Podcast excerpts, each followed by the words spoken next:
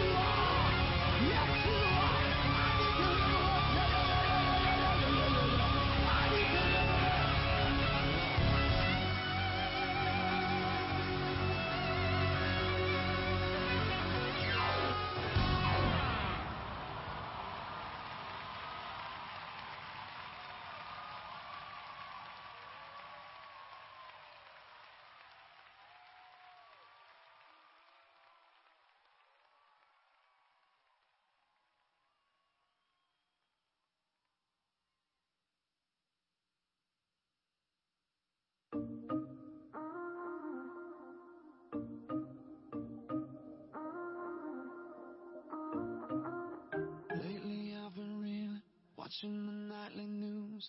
Don't seem to find the rhythm.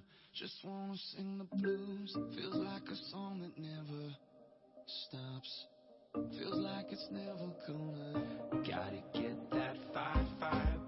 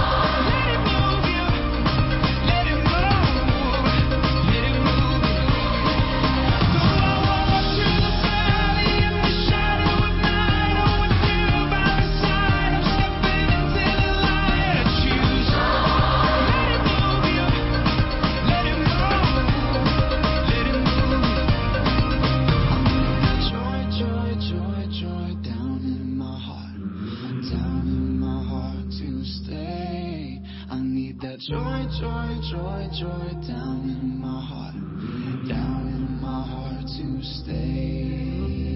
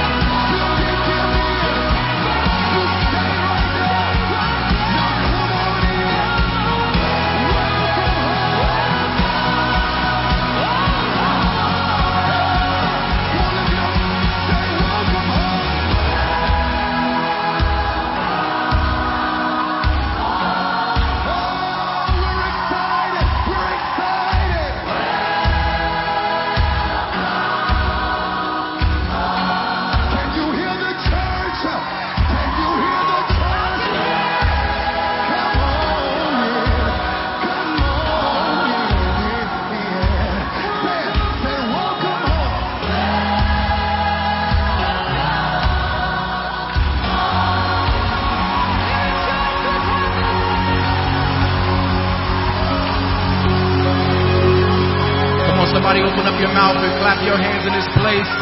Somebody give the Lord a hand clap of praise. God is good. God is great. His mercy is everlasting. We're so excited. We're so happy to be in this house this, uh, this evening. God has done a miracle in this district, in this part of the world, in the part of this country, in the Northeast. We're so blessed for what God is doing, but we're here to give the Lord some praise and some worship in this place. Do I have any worshipers, any praisers in the house? Hallelujah. Hallelujah. Let's go.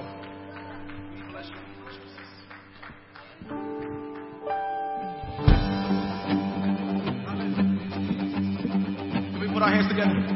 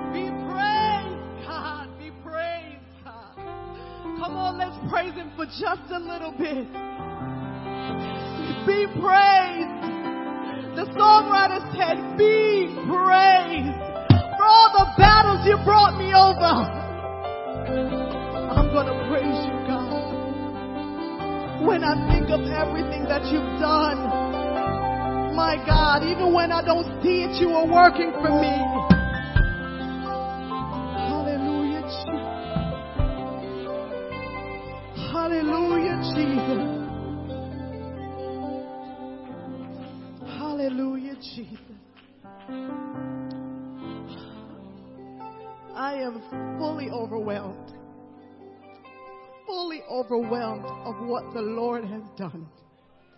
I don't even think that it hit me until today when I saw all your faces. How good God really is.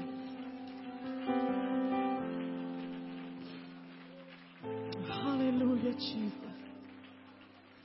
Hallelujah, Jesus. You may be seated. Hallelujah. This is really a service of dedication and thanksgiving. Thanking God for all that He has done. Thanking God for the battles through this process that He brought us over. Hallelujah. What a day, church. What a day. We are here. What a day. We are so thankful for this day, for this moment. Christ Center Church. We did it. We did it. Give yourselves a round of applause. We did it. I just want to take a couple of moments just to thank each and every one of you. Christ Center Church family, we thank you. We could not have done this without you. We could not have done this without you from the beginning to the very end.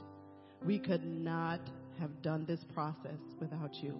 Without the prayers, the great prayers, the sacrifices, the great financial sacrifices that you have made. We thank you. The, the wives that didn't see their husbands pretty much for days on end, you know, by the time the husbands got in, wives were sleeping, to where some of the wives were like, you know what? You can't beat them, you're in. You, you start seeing the wives come on in and helping out. Because when a man is about God's business, you just got to join in. Amen.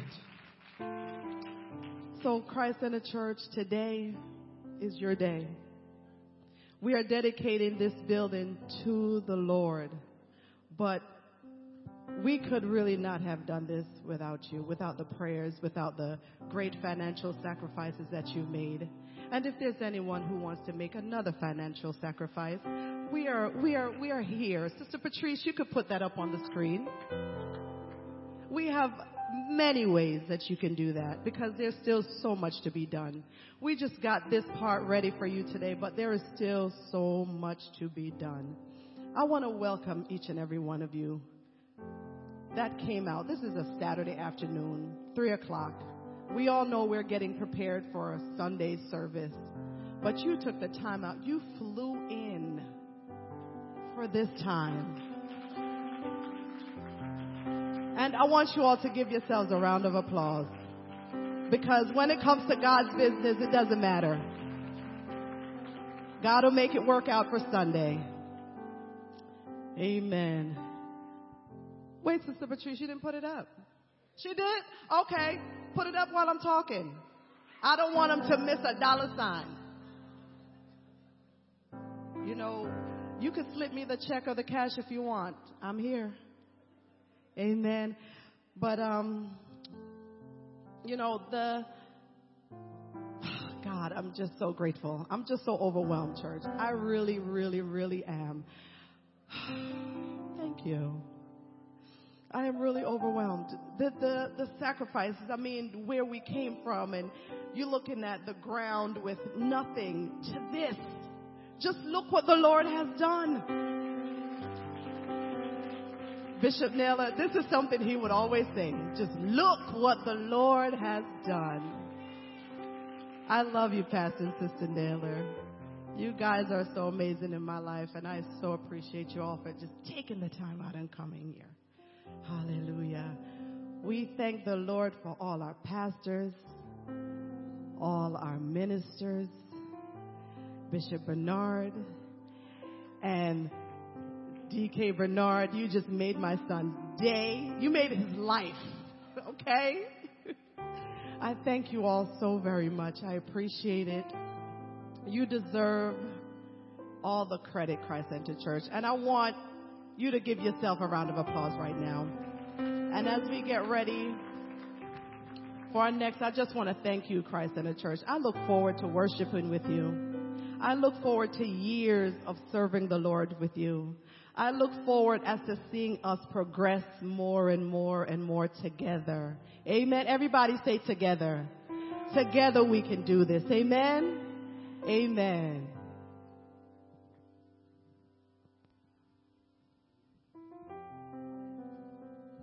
Good afternoon, church. I'm Darrell Parker, for those of you who don't know me. I remember when I was a little boy, no more than eight or nine, and I wrote a letter to God, inviting Him into my heart. I wish I still had that letter so I could read it today. It took me almost 30 years of wandering in the wilderness of sin to return, to return to God with childlike faith. 12 years ago, I was introduced to some truth. Pastor Matt McFarland led a Bible study at his home. He may not remember this, but I had a dream that I would be doing something in the church for God. But God wasn't ready to place me in the church with Matt. He introduced me to Pastor Wayne Wyatt.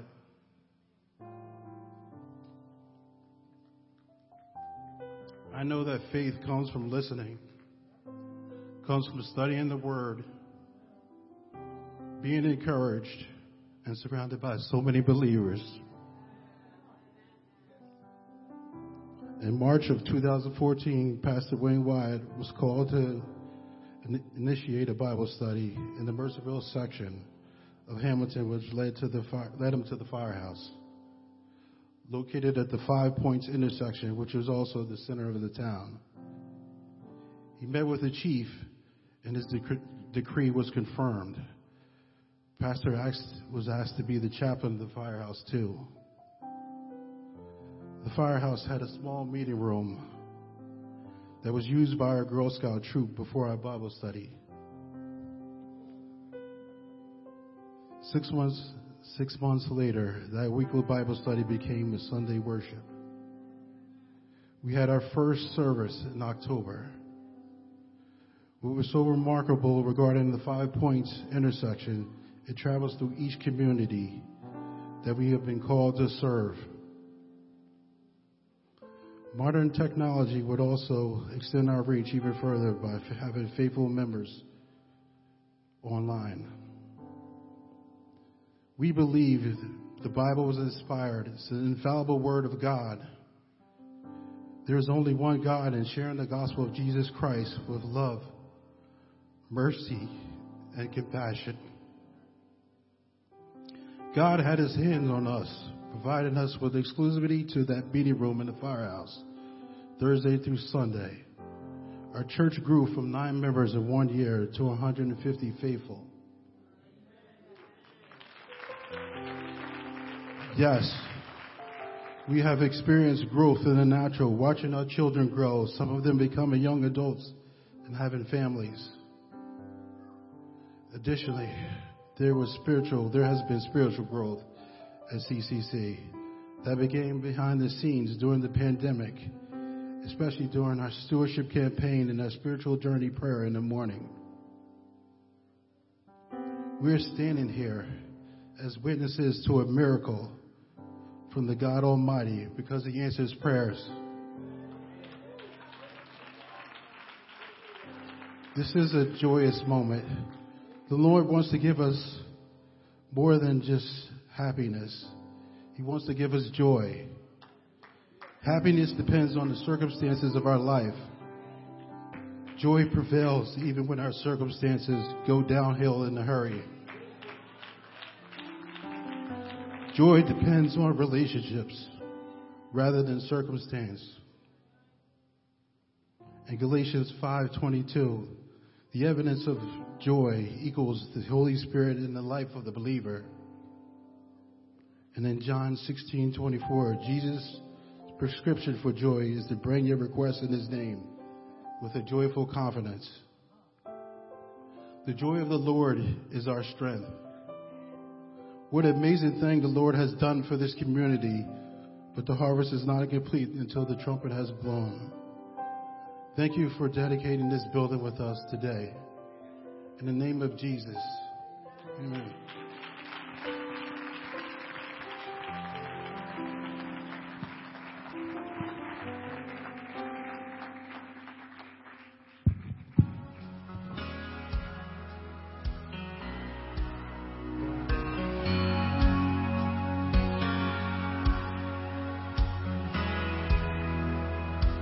Welcome home. Welcome to this new place that you can call your own.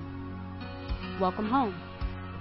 Welcome to the place where you can celebrate your loved ones, where you can have your child dedicated, where you can celebrate love and get married, where you can celebrate the life of a loved one when God calls them home. Welcome home. Welcome to the place where you can freely worship and praise the one and true living God with no limitations. Welcome home. This place is for you, the one who may be broken and looking to be made whole.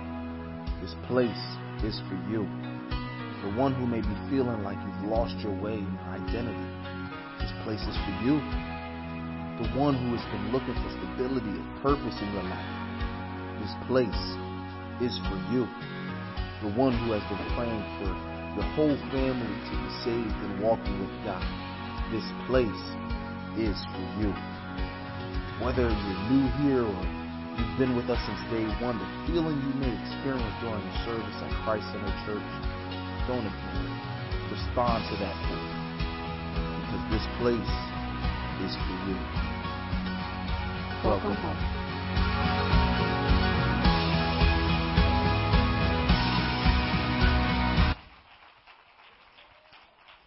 Somebody say, Thank you, Jesus. Welcome to Christ Center Church. It's just an honor to host you today. Those of you that have come from far and all of our families and friends, our church family, we're so grateful to be gathered together one more time to celebrate what Jesus is doing. I'm so grateful that He has brought us to this place. And as my wife said, I was feeling her exactly what she was saying. Overwhelmed is more the description for how we're feeling. We have so many people here that we love, that love us, and we're so thankful for it. Just to know what God is doing in the midst of us and through us is just undescribable. Today we went dedicated Pastor Evanson's building, and that was such a glorious moment. And we're so grateful that God is doing some great things in our district and in this area, all across uh, North America and around the globe. God is doing some great things, but we know what He's doing here because we are here, and we thank God for that. I welcome all of you, all of our uh, friends, and I just want to take this moment to acknowledge some folks. All of you that are here made this possible. And so we want to kind of give you an idea as to how we arrived at this place. The first thing I want to share with you how we arrived at this place is because in 1996, March of 1996, I was a sinner, lost, don't know who Christ was and is. And I walked in church, but it was just hot, red hot church. Red hot church. And God used a mighty man of God to reach me, to minister to my soul. And if it wasn't for Bishop Arthur C. Naylor, I wouldn't even know what all of this is. And today, I'm so thankful. Come on, Pastor. You know, you know wherever I am and you are, they gotta know. They gotta know. This is the man that won me to the Lord. I told his story before, but I like telling it. He's a church planter. And church planters do things that everybody else don't do. First lady remembered he's got really good hair. and so his hair is not easy to be cut by just any barber. And so his wife would always, honey, don't go back to that barber. They don't cut your hair right. And so I told Pastor, when you're a world, when you're from the world, brother, brother uh, Long, my barber was in Philadelphia before I got saved. And so I used to drive from here to Philadelphia to get a haircut. So I told my pastor about my barber that he can really cut his hair. And he says, All right, I'll come and he'll cut my hair. And he came, got his hair cut. And he came home and his wife said, Honey, that do look good. but Brother Tony, what I learned was he was being a soul winner. He drove with me all the way in Germantown, Philadelphia. Not just Center City, Philadelphia, Germantown. It's a little bit east or west of, of the town, the, the, the, the city. And he came with me, and later on I realized he was just winning a soul. He won me to the Lord. He has taught me everything that I know. Everything I know about fasting, praying, discipline. This is the man of God that have done that for me. I wouldn't be standing here today if it wasn't for this man. I honor him. I will always honor him. And there is nothing he would ever be in need of that I will never give him. Pastor, I love you. I love you, I love you so much.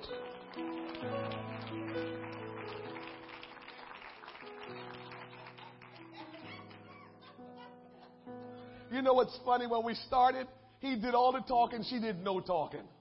Now she do all the talking and he does no talking. First lady, thank you for ministering to my wife, ministering to us. You know how you have taken care of me.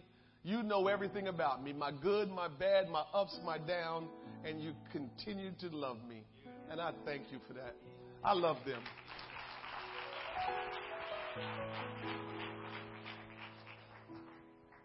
In about June of 2021, the Lord impressed upon my heart to keep looking for property. We knew we needed property. We were at two church services at the time in the little firehouse. And so the Lord impressed upon me to keep looking. I went online to look. I was at my office in Philadelphia, eighth floor, Center City, Philadelphia. And I put my head on the desk, not praying, but whining to the Lord. Lord, you know what's going on. You know what we need. And all of a sudden, that strong thought came go back to the website you've been looking at, and you will see something in your area. Call the realtor. And so I did just that. I called a realtor, didn't get an answer, but I left a message. And after I left the message, I didn't hear back. So I said, let me call back again. And the realtor picked up. And so I said, I'm interested in the building at Ford Tennis Court. She said, Oh, yes, Wayne. I was going to call you back. We were having computer problems, so I was just waiting to get that done, and I was going to call you back. And so I said, We're interested in tennis court. She said, Well, you know, it's under contract. I said, Oh, really? She said, Yes. I said, I tell you what, if the contract doesn't pan out and they don't purchase the property, can you let us be next in line to purchase the property? She said it kind of like, oh, okay. Because at that time, probably still is, commercial property is just at a premium. Uh, as a matter of fact, her and I were talking, and not far from here, there was a property that people were offering cash money, 1.9 million just to get the property. So the property was hot. So she was thinking, this guy must be out of his mind. It's under contract. And so I called back two weeks later. I said, Jamie, how's it going? She said, well, it's still under contract. I said, all right, I'll check back. About a month later, I called. I said, Jamie, how's it going? She said, you know what, Wayne? The guy is struggling getting some finance to purchase the property. I said, remember, Jamie, we're next in line. All right, Wayne. She sounded a little bit different. She said, I'll talk to the owner and see what he says. And she spoke to the owner of the property. And he says, I tell you what, however they worked it out, offer the property to them. And Jamie, you stand, please, Jamie. Stand up. I know it's okay.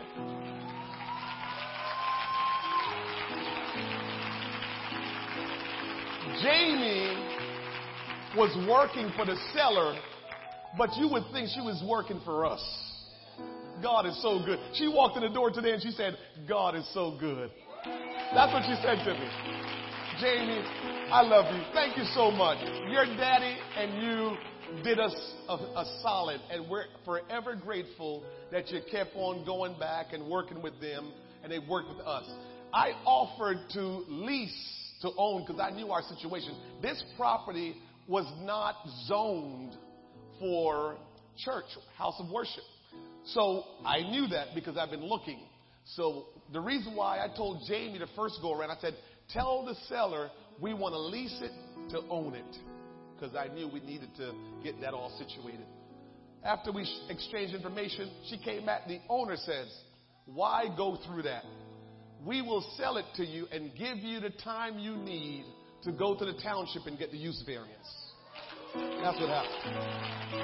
Thank you, Jamie. Alan, I want you to stand. Alan Schechtel.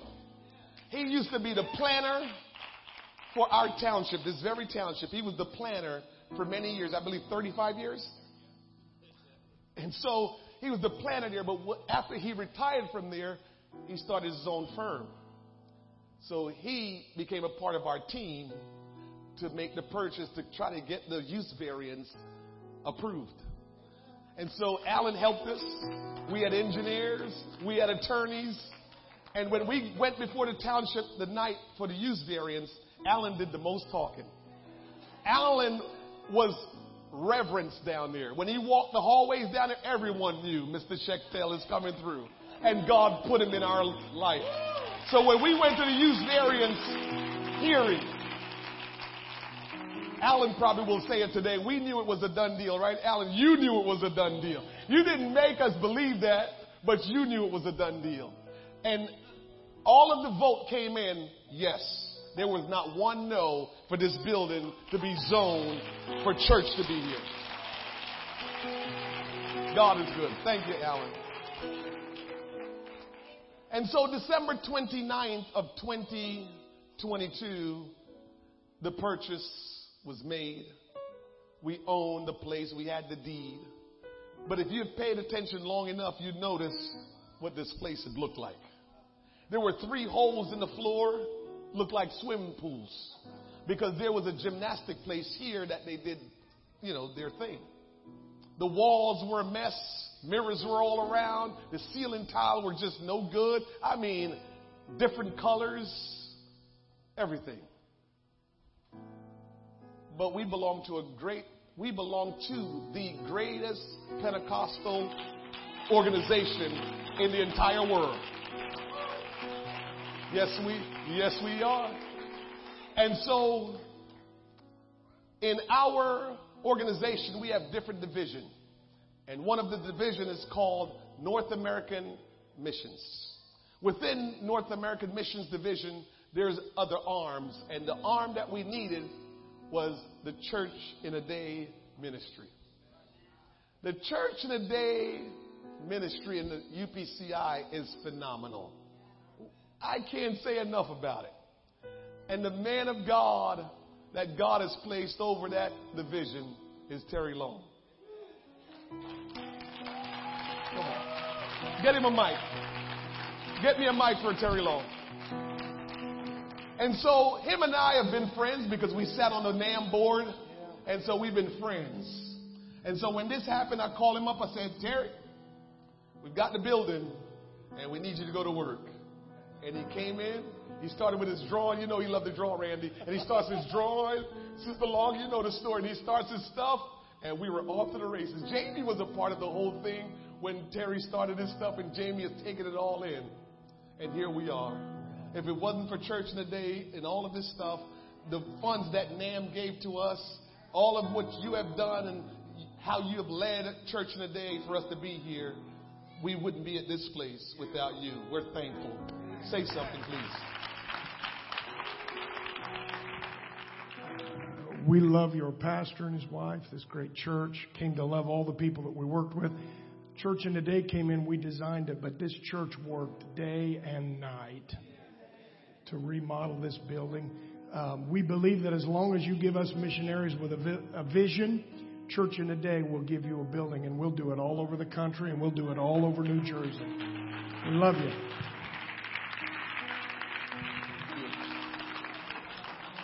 I love Brother Long. And him and Randy and some other guys were always here. And as my wife said, Sister Long was over there in Indiana, and, and Sister Blackburn was over there. Like, you know, their husbands are always on the road, but they supported them. And now they decided we had to bring our wives today.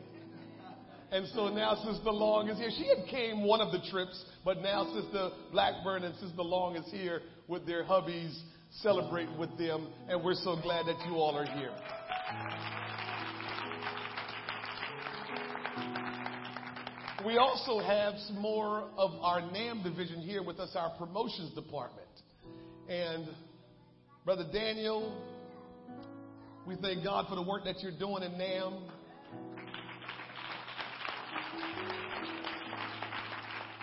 But we're biased here. We thank God for just what you're doing in the kingdom of God and how you made our boy feel today.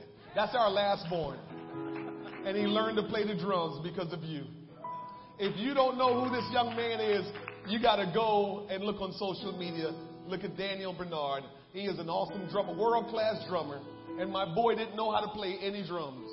So if you watch him today and say, What's going on over there?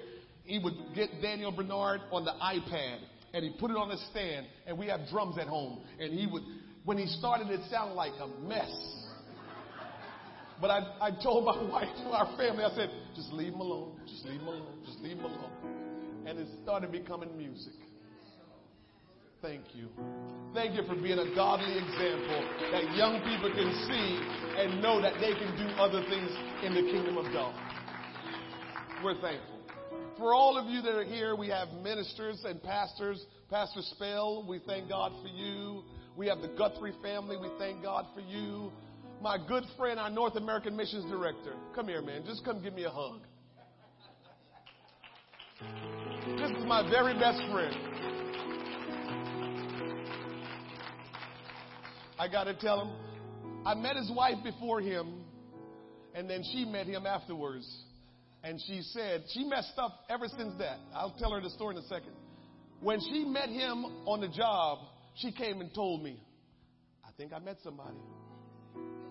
But you're going to have to work with him. you didn't know that? Yeah, she told, she told me she met somebody, but I'm to have to work with him. And so I started teaching him a Bible study every Monday. And it didn't matter what holiday fell on a Monday. We showed up and we taught Bible study. He had a little tape recorder. He would record our sessions. He would try to flip through the Bible. He would know where to find scriptures. And eventually he learned how to do it. And now he's the pastor of Refuge Apostolic Church in Newark, New Jersey. My good friend. We dedicated his building some time ago, and we're so thankful. Thank you for being my friend. Thank you.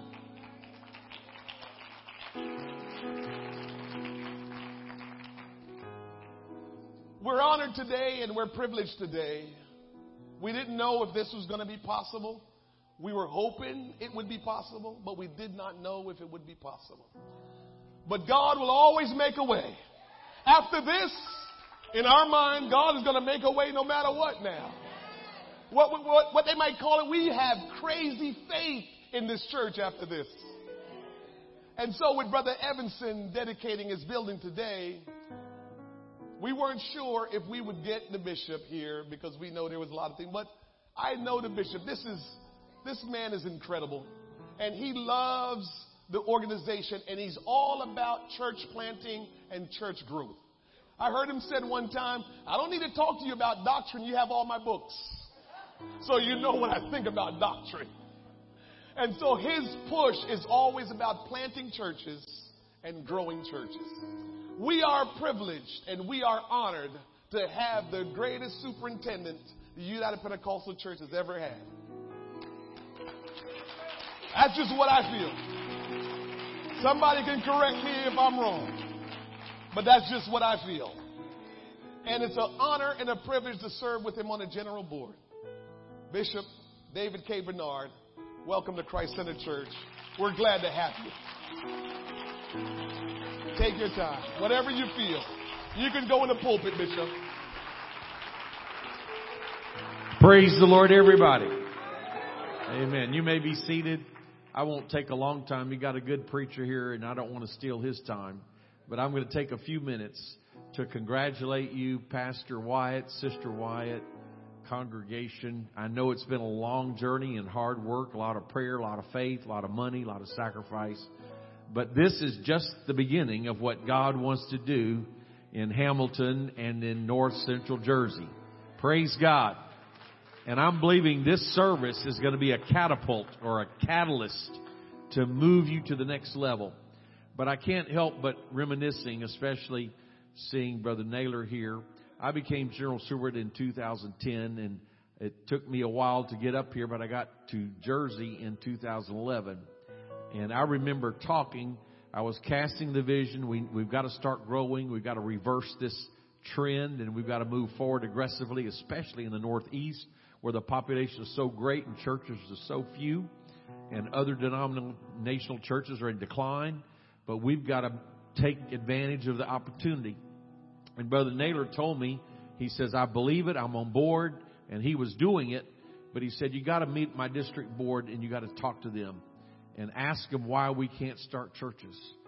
And so I did meet them, and at that time, the results were very discouraging. And so Brother Naylor said, So now you know what I'm dealing with.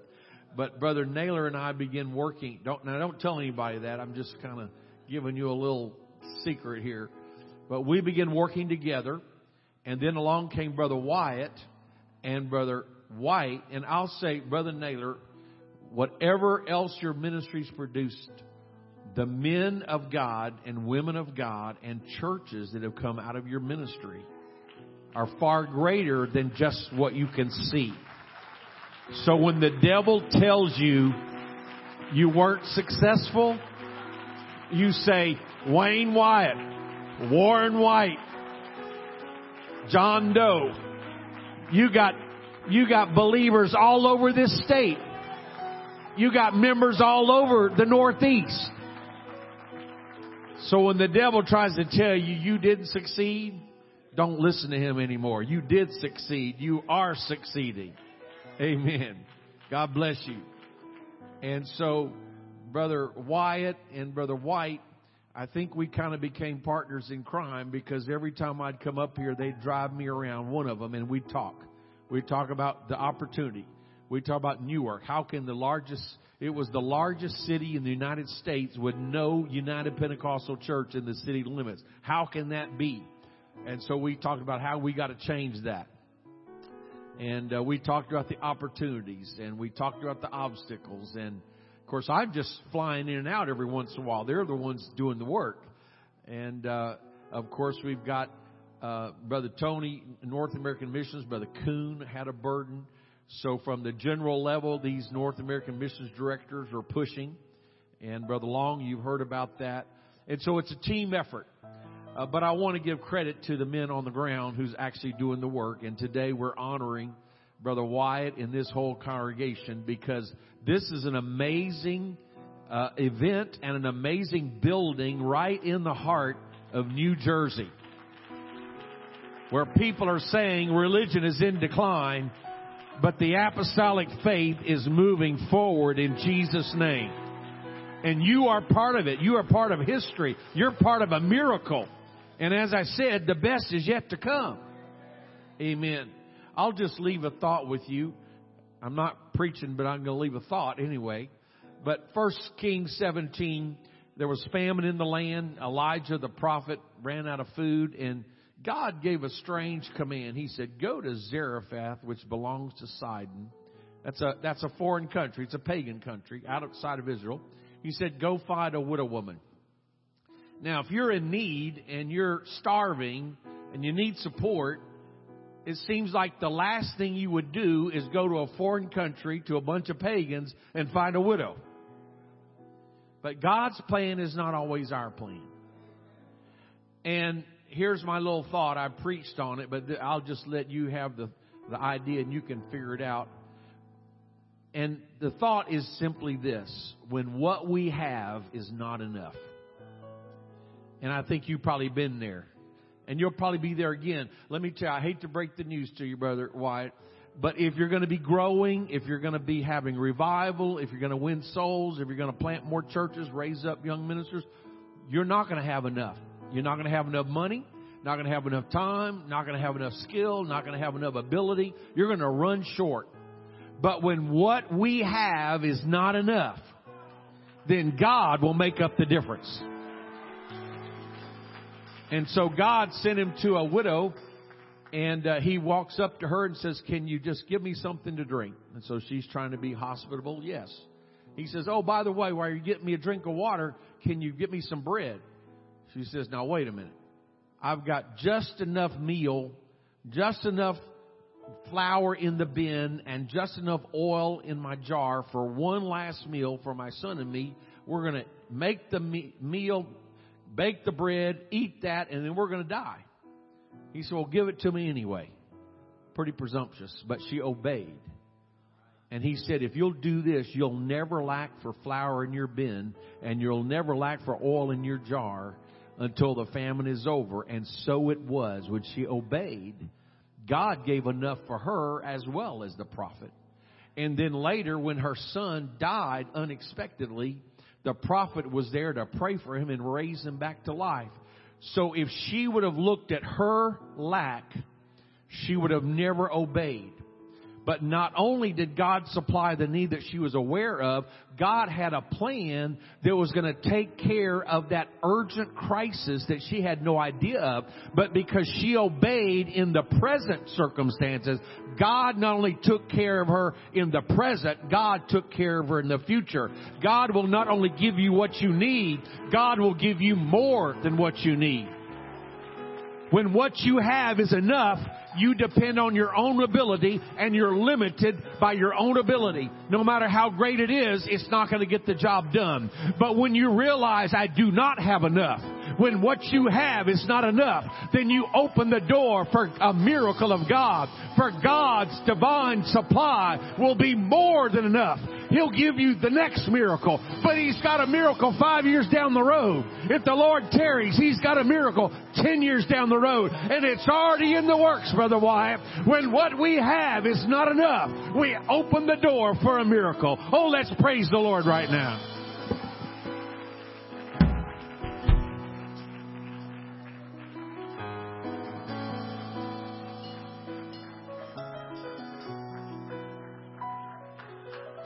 Continue standing to your feet. We're going to get into the heart of worship one last time as our praise and worship team comes up. Getting ready to get out the way. But we thank God for what He's done, for what He continues to do. We can look back at this building and all the things that has gone on in our lives, and we can say that there's no weapon that formed against us it will never prosper. No matter what your situation looks like, no matter what it looks like, no weapon that's formed against you is going to prosper. Hallelujah. We bless your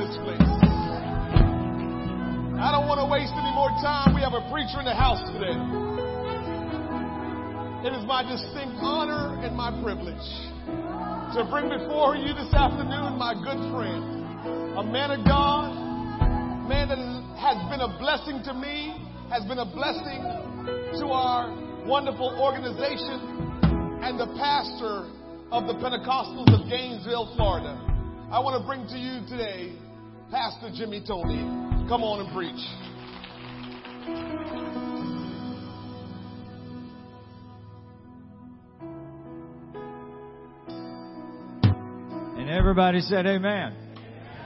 Grab your Bibles while you remain standing. What a great day and a great reason to be in service and to celebrate what we are celebrating. I thought without a microphone I was going to have to speak into his tie the whole time. That was going to be that was going to be awkward there for a moment. Don't you love your pastor and his family? Aren't they just some of the best of the best? Let's make some noise for brother and sister Wyatt.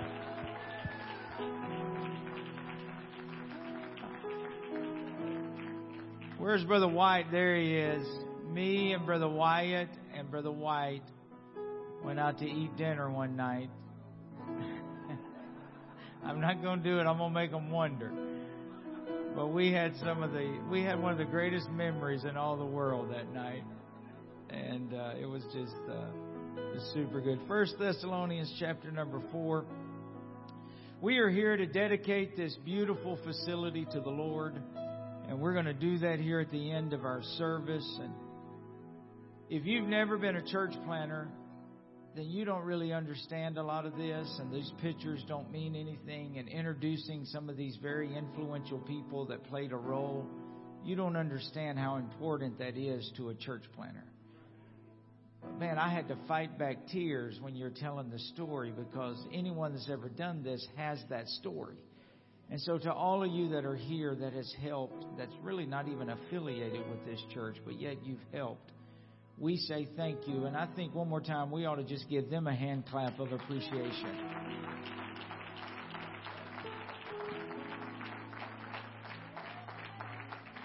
And Brother Long, to you and your team, wow, this is this is gorgeous and we just came through a remodel in Gainesville. I should have just had y'all come. That's what I should have done.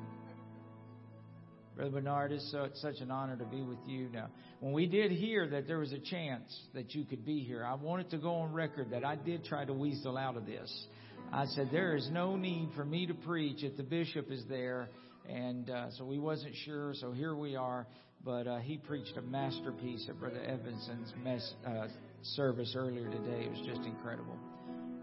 And I'll just say Daniel, not out of disrespect, but to dif- differentiate the two. But when Brother Wyatt told me about his son, and his son had no idea you was coming, that just meant the world to me. That his son learned to play the drums from somebody that he would think is a hero, and then to be able to be here today, I just I think that's awesome. And to God be the glory. Amen. First Thessalonians chapter four. Furthermore, then we beseech you, brethren, we exhort you by the Lord Jesus, that as that as ye have received of us how you ought to walk and to please God, so you would abound more and more. Not less and less, more and more. Verse 10 Indeed, ye do it toward all the brethren which are in Macedonia, but we beseech you that you increase more and more. We're not here today putting on the brakes. We're going to press the gas pedal today because we're believing God for more and more. In verse 11, we'll just skip it because it talks about study to be quiet, and I'm still studying on that. Verse 12, that you may walk honestly toward them that are without. Now listen, and that you may have lack of nothing. Verse number 1, more and more. Verse number 10, more and more. Verse 12, that you would have enough, that you would lack nothing. For just a few minutes, I want to preach today on this thought a miracle called more. A miracle called more. God bless you. You may be seated. Webster defines the word more as greater or in addition to. Now, when I ref- refer to more today, I am not trying to insinuate that through our selfish desires we are simply trying to accumulate more stuff. I would dare testify that most of us would have to agree that we have enough stuff.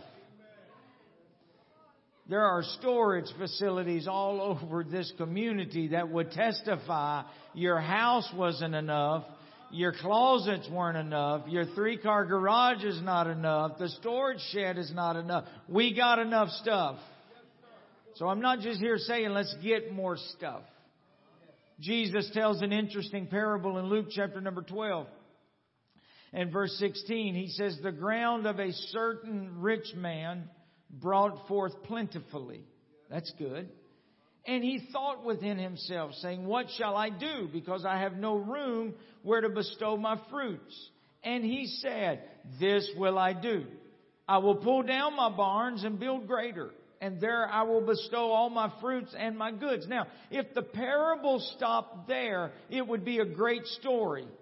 As a matter of fact, we would be modeling our churches after this parable had it stopped there.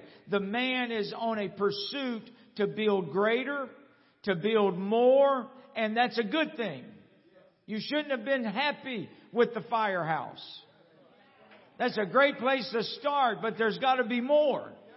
But just like that, you can't be just satisfied with this. This is beautiful, but there's got to be more. But the parable doesn't stop there. Verse 19. now I love this.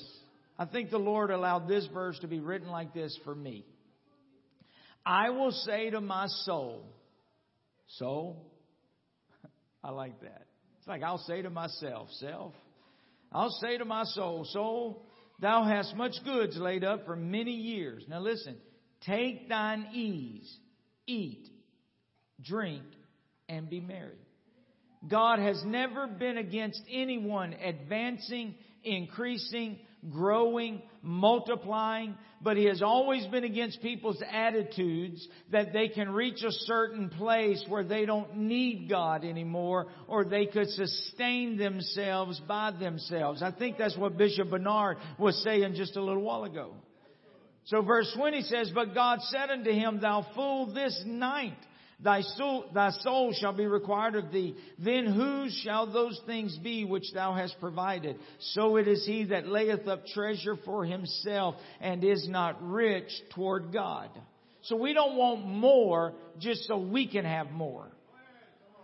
I believe God's got a miracle of more for this church, for the families of this church, and I'm going to cast the net a little further. I believe He's got it for this state, for this district, for this region, for this community. God's got a great revival that's going to produce more than we could imagine with our own thoughts, with our own mind. Don't sit here and tell me, yeah, but you don't understand this. No, you don't understand the God that we're serving. He said, I want you to abound more and God's not giving us more just so we can take care of ourselves.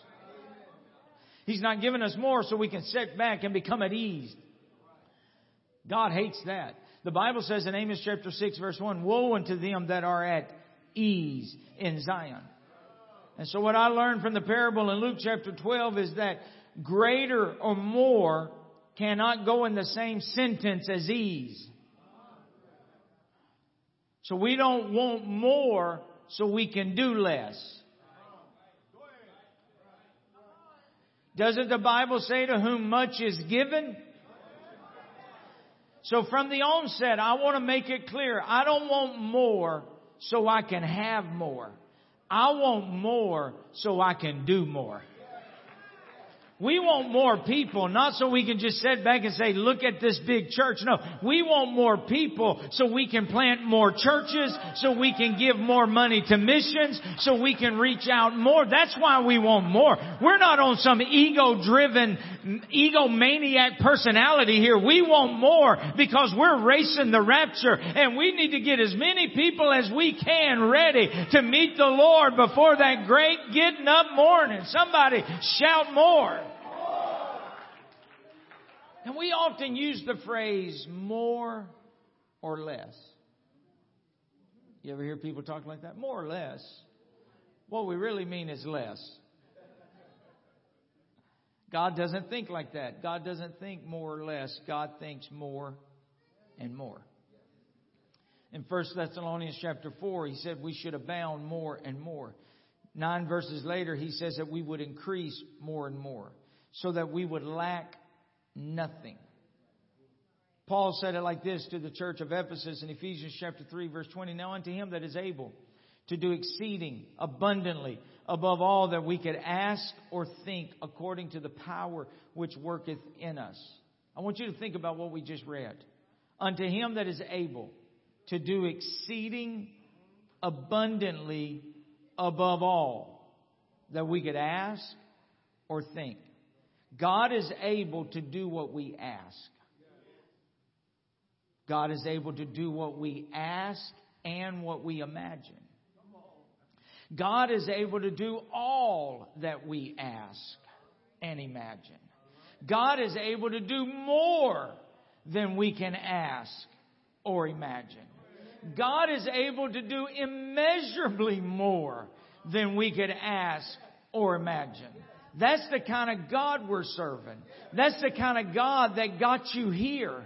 That's the kind of God that opened up the windows of heaven that allowed you to get to where you are right now. And since that's the kind of God we're serving, I refuse to believe that we're only going to have to settle for less. I am tired of barely surviving spiritually or barely getting by or getting up one day only to get pushed down the next day. I want to declare to somebody in this house, it's time to believe God for more. I want this church to experience more. I want the ministry of this church to have more outreach and more Bible studies and more baptisms and more people getting the Holy Ghost. If you believe God's got more for you, you ought to clap your hands right now and lift up your voice.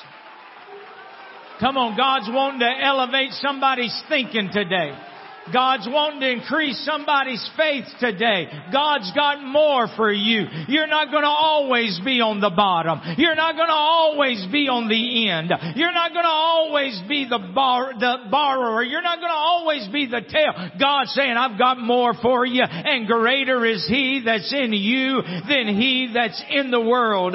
Don't you get satisfied just yet. Don't get settled down just yet. God's got great plans for this church, for this family, for this district, and you're going to get to be a part of it.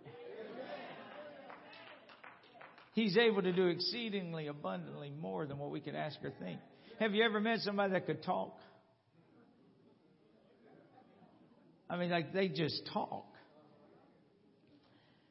Now, it's been proven before that a person can speak 150 words a minute. They say women can can never mind.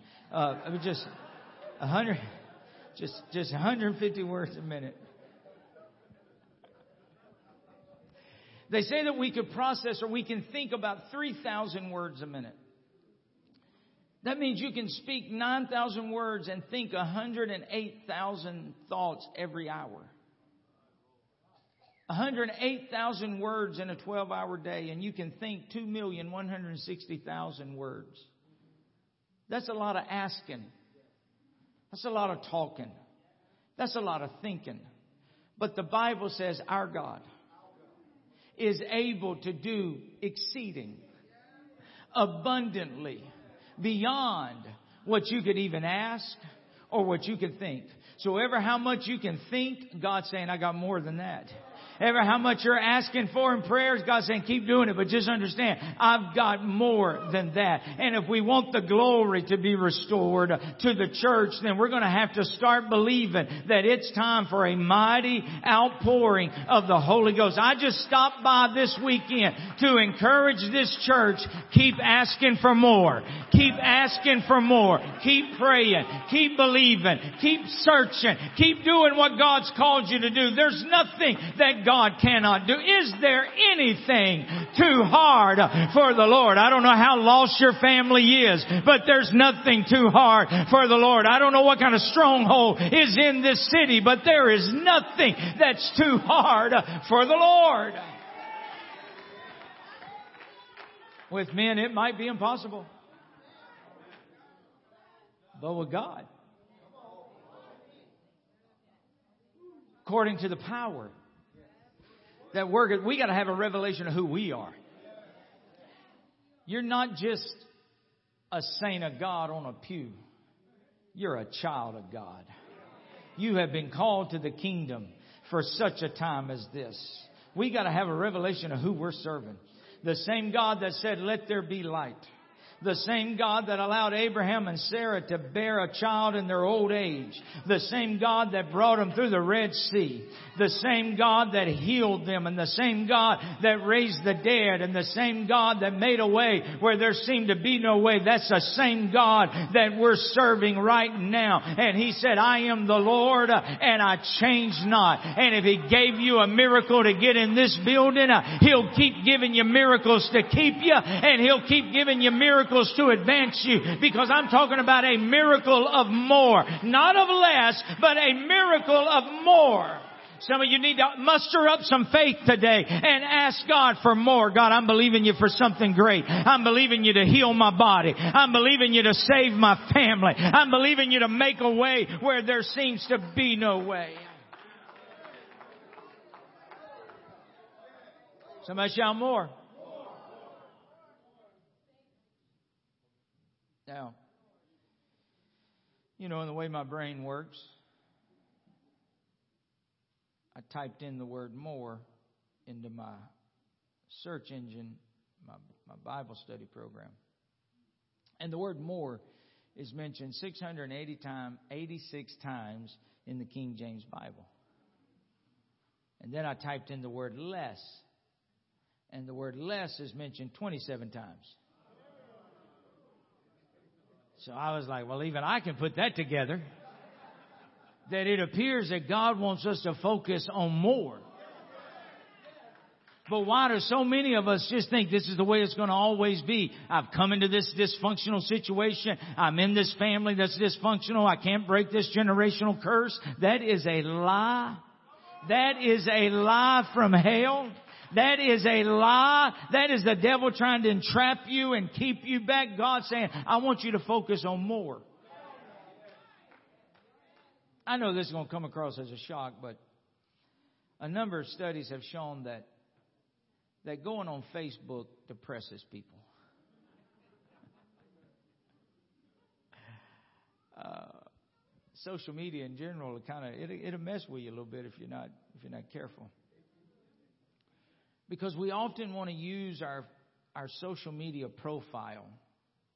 Uh, you know, Facebook. I would just talk about Facebook. You, you could change it out with anybody. You know, the the Bible says that because we put everything on Facebook.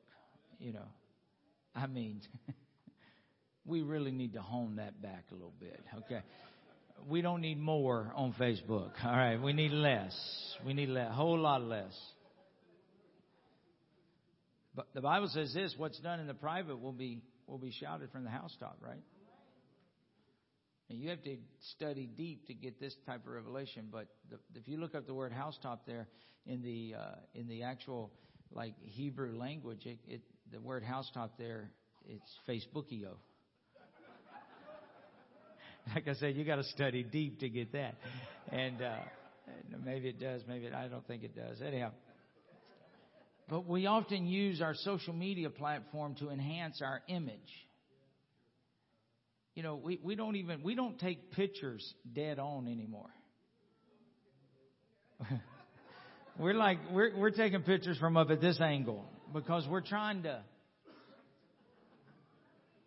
because we want to put our best out there. We look at every picture that's taken and we delete that. We can't post that. We we want the ones that make us look more attractive. The one that you know when we when we start telling people what we've done, we list our accomplishments, but we omit our failures.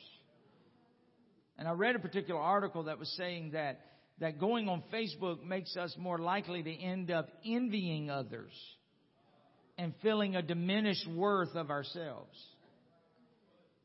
It turns out that this epidemic of comparing our lives to others has escalated to a electronically spread disease. I'm not making this up called FOMO. FOMO. Fear of missing out. And the basis is this, that we're afraid that other people are doing more interesting things than we are, making more friends than we are, discovering better, better ways of getting in shape or saving money or managing their emotions than we are. And so we keep trying to keep up with people.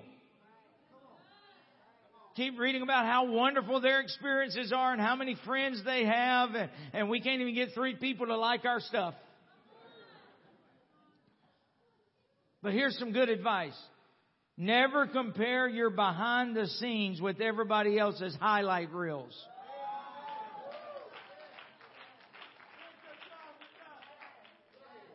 Because the fear of missing out was behind the very first sin.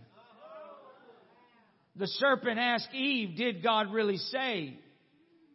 And God knows that when you eat of it, your eyes will be open and then all of a sudden there was this desire to have something she didn't have. Cain and Abel, Jacob and Esau, Rachel and Leah are all stories of sins driven by the fear of missing out. And yet for all of its dangers and deception, the fear of missing out tells us something funda- fundamental and fascinating about ourselves. We have an insatiable hunger for more. And God made us this way. We just got to get it pointed in the right direction. We should have a longing for life beyond what we have right now.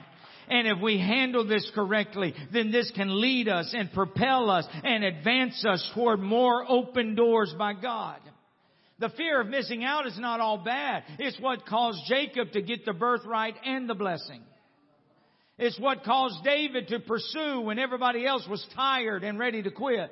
It's what caused the giant to fall simply because there was a cause. The fear of missing out is what caused the disciples to tarry in the upper room and wait until the Holy Ghost fell. So it's not all bad.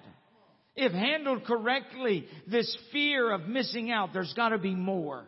There's gotta be more. There's gotta be more. It can lead us to God's open doors. And I believe with all my heart that God has some open doors for this church. I believe God's got some open doors for this church. The word more means greater or in addition to. Now I'm not going to preach much longer. I'm going to save that for tomorrow because we're going to pray and we're going to dedicate this place and we want to visit and I understand all of that. But just let me, let me just hit a few more points here. If I were to ask you to, to name one of the greatest creative geniuses in modern American history, there would probably be a few names that would immediately surface to the top. Some would say Steve Jobs. He changed the world. Walt Disney. Uh, Jimmy Tony. Uh, Thomas Edison. We would think of some of these Elon Musk. There's, there's a man changing the world. But what about a guy by the name of Ron Popeil? Anybody know Ron? Hmm. Ron was the founder of a company. Now listen to how deep this gets. He was the founder, Brother, Brother White, of a company called Ronco. Ron founded his own company and called it Ronco. He was the guy that thought up the Vegomatic, Dialomatic, Disomatic, hair in a can, hundreds of inventions that have changed people's lives. But his greatest creation is in any of those products. It's a tagline that pops up in his late night infomercials. You've heard it. You just didn't know who to give credit to. The phrase, but wait, there's more. That was Ron. He came up with that. No matter how wonderful the last appliance, no matter how inspiring the last offer, no matter how intriguing the last invention, the human imagination is always fired up by that one promise. But wait, there's more. And I want to preach to somebody today and tell you there's more than what we currently have. As a matter of fact, if you've only accepted the Lord as your personal Savior, thank God for that, but there's more. If you've only repented of your sins, we rejoice over that but there's more. If you've never been baptized in Jesus' name, there's more. If you don't have the Holy Ghost, there's more. If you don't have the revelation of the mighty God in Christ, there's more. If you don't know what it means to come out from among them and be ye separate, there's more. If you don't know what it's like to pay your tithes and offerings, there's more. If you don't know what it's like to give sacrificially so the kingdom of God could be advanced, but wait, there's more. I want to preach to somebody today. God's got great things for us. God's got great things for this church. God's got great things for this family. You can't be afraid of letting God bless you with more. He's not going to bless us so we can have more. He's going to bless us so we can do more. And so there's a story in your Bible, in the book of Ruth, and there's a family that goes looking for more, but they go looking for more in all the wrong places. And when you start looking for more out there, it'll leave you empty with less. And so the Bible says that Naomi, her husband died and her sons died, and she was now coming back to the to the land, to the house of bread, and that God was visiting His people again. And these two daughter-in-laws had to make a decision: Are they staying in this pagan land, or are they going to experience more? And one of them stayed, and one of them came with Naomi. Sometimes when you have to choose, do I want more or less? To the world, that decision doesn't always look normal or right or wise. Because sometimes you can start with less, but it puts you on a path for more. And so here she comes, and her name is Ruth. And Ruth now comes from a very pagan background, a very non godly background, pagan, heathen. And yet, God says, I've got more for you. And she marries a man by the name of Boaz. And Boaz's grandmother was a lady by the name of Rahab. And in the process of time, a boy is born to Ruth and Boaz they named him Obed. And Obed becomes the father of Jesse. And Jesse was the father of David. That David that was the hero, that David that was a man after God's own heart, that David that was the psalmist. It turns out that Ruth, a Gentile, a Moabite pagan, is the great grandmother of David. All because she made a decision that there's got to be more which means that it turns out that David, the greatest king of Israel, is not a pure blooded Israelite. He's got a little Moabite in him. And we all have a little bit of Moabite in us. And we all have a little bit of sin in us. Nobody knew it, but God had already had more planned. Nobody knew it, but a king was coming. Nobody could have guessed it, but, but, but God had a whole bunch more on the horizon. And I promise you, when you look back, let me just testify. And, and I don't think he would be upset. Pastor Wyatt told me that in 2020, does anybody know what happened in 2020?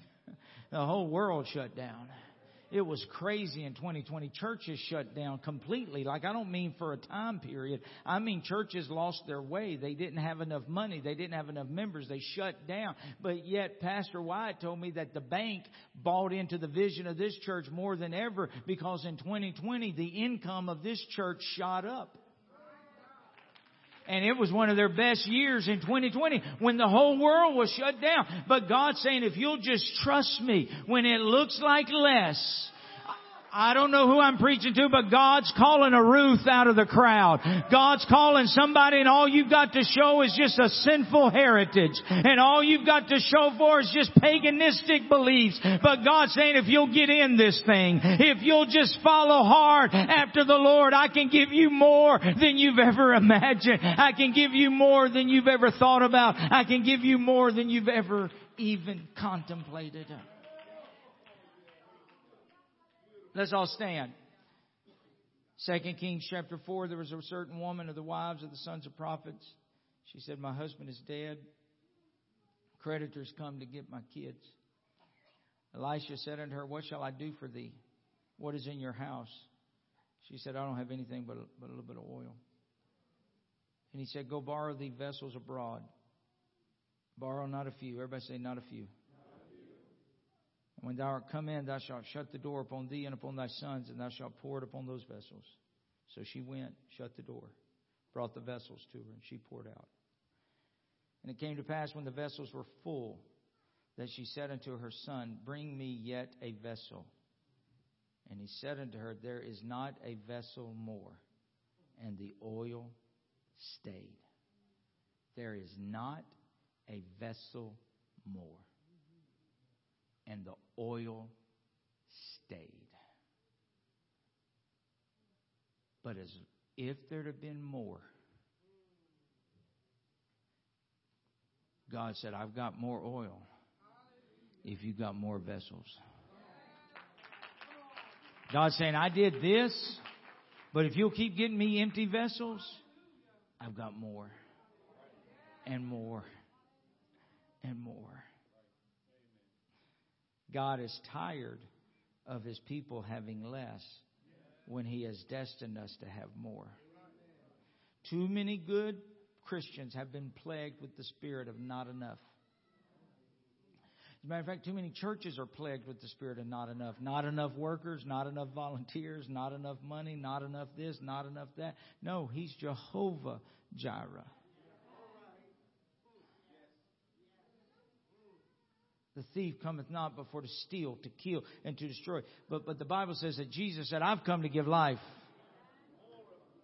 I rebuke that spirit of not enough. Just give empty vessels. That's how God does it. That's what Brother Bernard was saying. Just you're never going to have enough, but you just got to have empty vessels to keep pouring it into.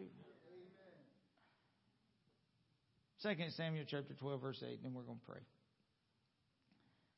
This is a unique passage, and I'm just going to pull a principle out of it. I'm not trying to teach no doctrine out of it. But 2 Samuel chapter 12, verse 8, it says, And if that had been too little, speaking to David, David, if that had been too little, I would moreover have given unto thee such and such things.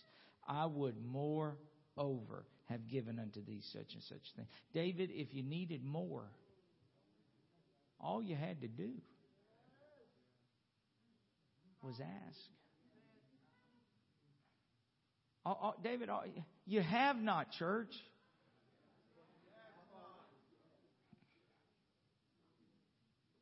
If you feel like today you have too little of a prayer life, too little of a worship life, too little of a walk with God, too little of this, too little of that, all you got to do is ask God for more. A miracle called more. God can take the worst of sinners my good brother here on the front row, I told him, I said, I remember you from the video. He said, I get that a lot because we highlighted this church at our Christmas for Christ video in 2017. And I remember that. And here's just a sinner that God's trusting with more and more. Brother Kenny Carpenter taught me a very powerful principle about money in general, about, about God trusting you with money. He said, Jimmy, as long as you keep your hand open, you'll be amazed at what God would allow to flow through your hand. He said, money's called currency. It's a current. Just let it flow. He said, you'd be, you'd be, you'd be amazed at what all God would allow, how much more He would give you. He said, but the first time you do this, you're telling God that's, that's all you can trust me with. Church, CCC, let's keep our hands open. Pastor Wyatt, let's keep our hands open. Let's just see what God would allow to come through here. Keep those empty vessels coming. Because even though it started with just a little bit of oil, God multiplied the oil to fill every vessel. And He will do the same for this church and the future of this church. Now I know I'm, I'm an altar call giving preacher, but we're going to do things just a just a tad different. I'm going to read you one little passage. But brother and sister White, I want you and your family to come stand up here if you don't mind. I want to read one little passage out of Second Chronicles, chapter seven and verse twelve. And the Lord appeared to Solomon by night and said unto him, I have heard your prayer, and I have chosen this place to myself for a house of sacrifice. If I shut up heaven that there be no rain, or if I command the locust to devour the land, and if I send pestilence among my people. Now we all know this next verse. If my people, which are called by my name, shall humble themselves and pray and seek my face and turn from their wicked ways, then will I hear from heaven and I will forgive their sin and I will heal their land. Now mine eyes shall be open and my ears attent unto the prayer that is made in this place. For now I have chosen and sanctified this house, that my name may be there forever, and mine eyes and my heart shall be there perpetually. And the Lord appeared unto the Wyatts and said, I've heard your prayer, and I have chosen this place for myself. My eyes shall be open, and my ears shall give attention unto the prayer that is made in this place. For I have chosen and I have sanctified this house, that my name shall be there forever. Now, to people driving by, this is just a storefront. But to us, this is holy ground. This is God's house. And Bishop Bernard, I would love for you to come and pray over this church as we dedicate this. And Brother Long, Sister Long, y'all worked so hard at helping. I want y'all to come and be a part of this. This is a beautiful testimony. Like, like Brother Wyatt said, this is a beautiful testimony of something much more bigger than just us. Amen. Get, get a little closer, guys. Come on, get a little closer. And then I want I want the church folks to gather around. All right, this is your church. I want you to come gather around. God's got His hand on this family. God's hand upon this church. This is a great day that needs to be remembered and it needs to be celebrated. Amen. Amen. You don't get here without a lot of hard work, without a lot of sacrifice. It's a beautiful church, Brother Wyatt. God's got his hand on you. He's going to help you grow this church. Beyond anything you could ask or think. But by doing that, He's going to also help you grow other churches that you don't even you're not even aware of. And God's got His hand on you to lead the district and to lead this revival in this part of the country. That's not fluff. That's not pep rally talk. I'm talking to you in the Holy Ghost right now.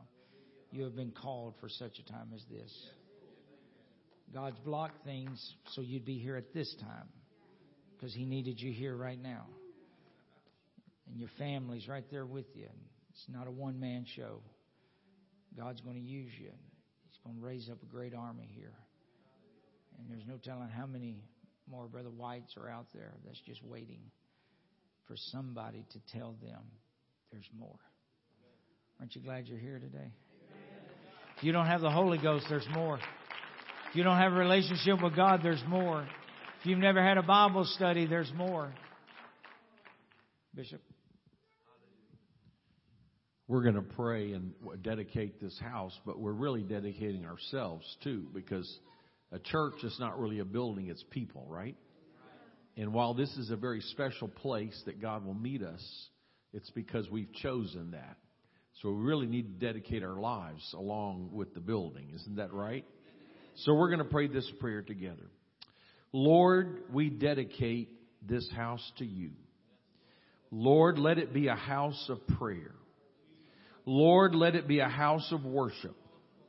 Let it be a house of salvation. It will be a house of salvation. It will be a house of deliverance. It will be a house of healing. We will proclaim your word in this house. We will be filled with the Spirit in this house. We will go forth from this house to serve. We will go forth from this house to live a holy life. We will go forth from this house to win souls for your kingdom. We dedicate this house to your purpose. We dedicate ourselves to your purpose. The pastor and his family, the church board, the ministers, the leaders, the saints, the Bible study teachers. We dedicate ourselves to your service. We declare this house and this people are set apart and dedicated in the name of Jesus Christ, we pray. And let all the people say amen. Amen. Amen. Oh, let's worship the Lord together right now. Hallelujah. Let's claim it. Let's claim it's not just a ceremony. It's not just a ritual. But in the spirit realms, there's a breakthrough. There's an open door. There's a movement forward to more and more in the Holy Ghost. Oh, let's praise the Lord together, church. Hallelujah, hallelujah, hallelujah.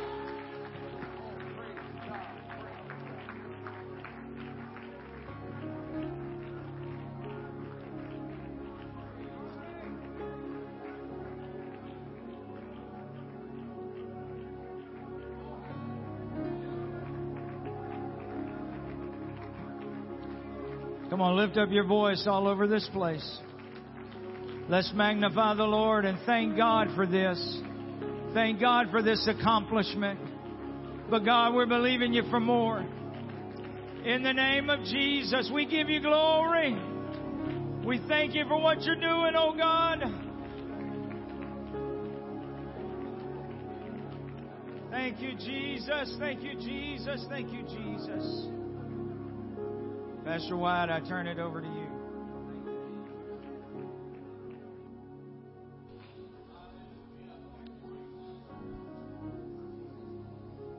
I am so grateful to all of you that have come, to all of you that celebrate this occasion with us, this moment with us. I thank you.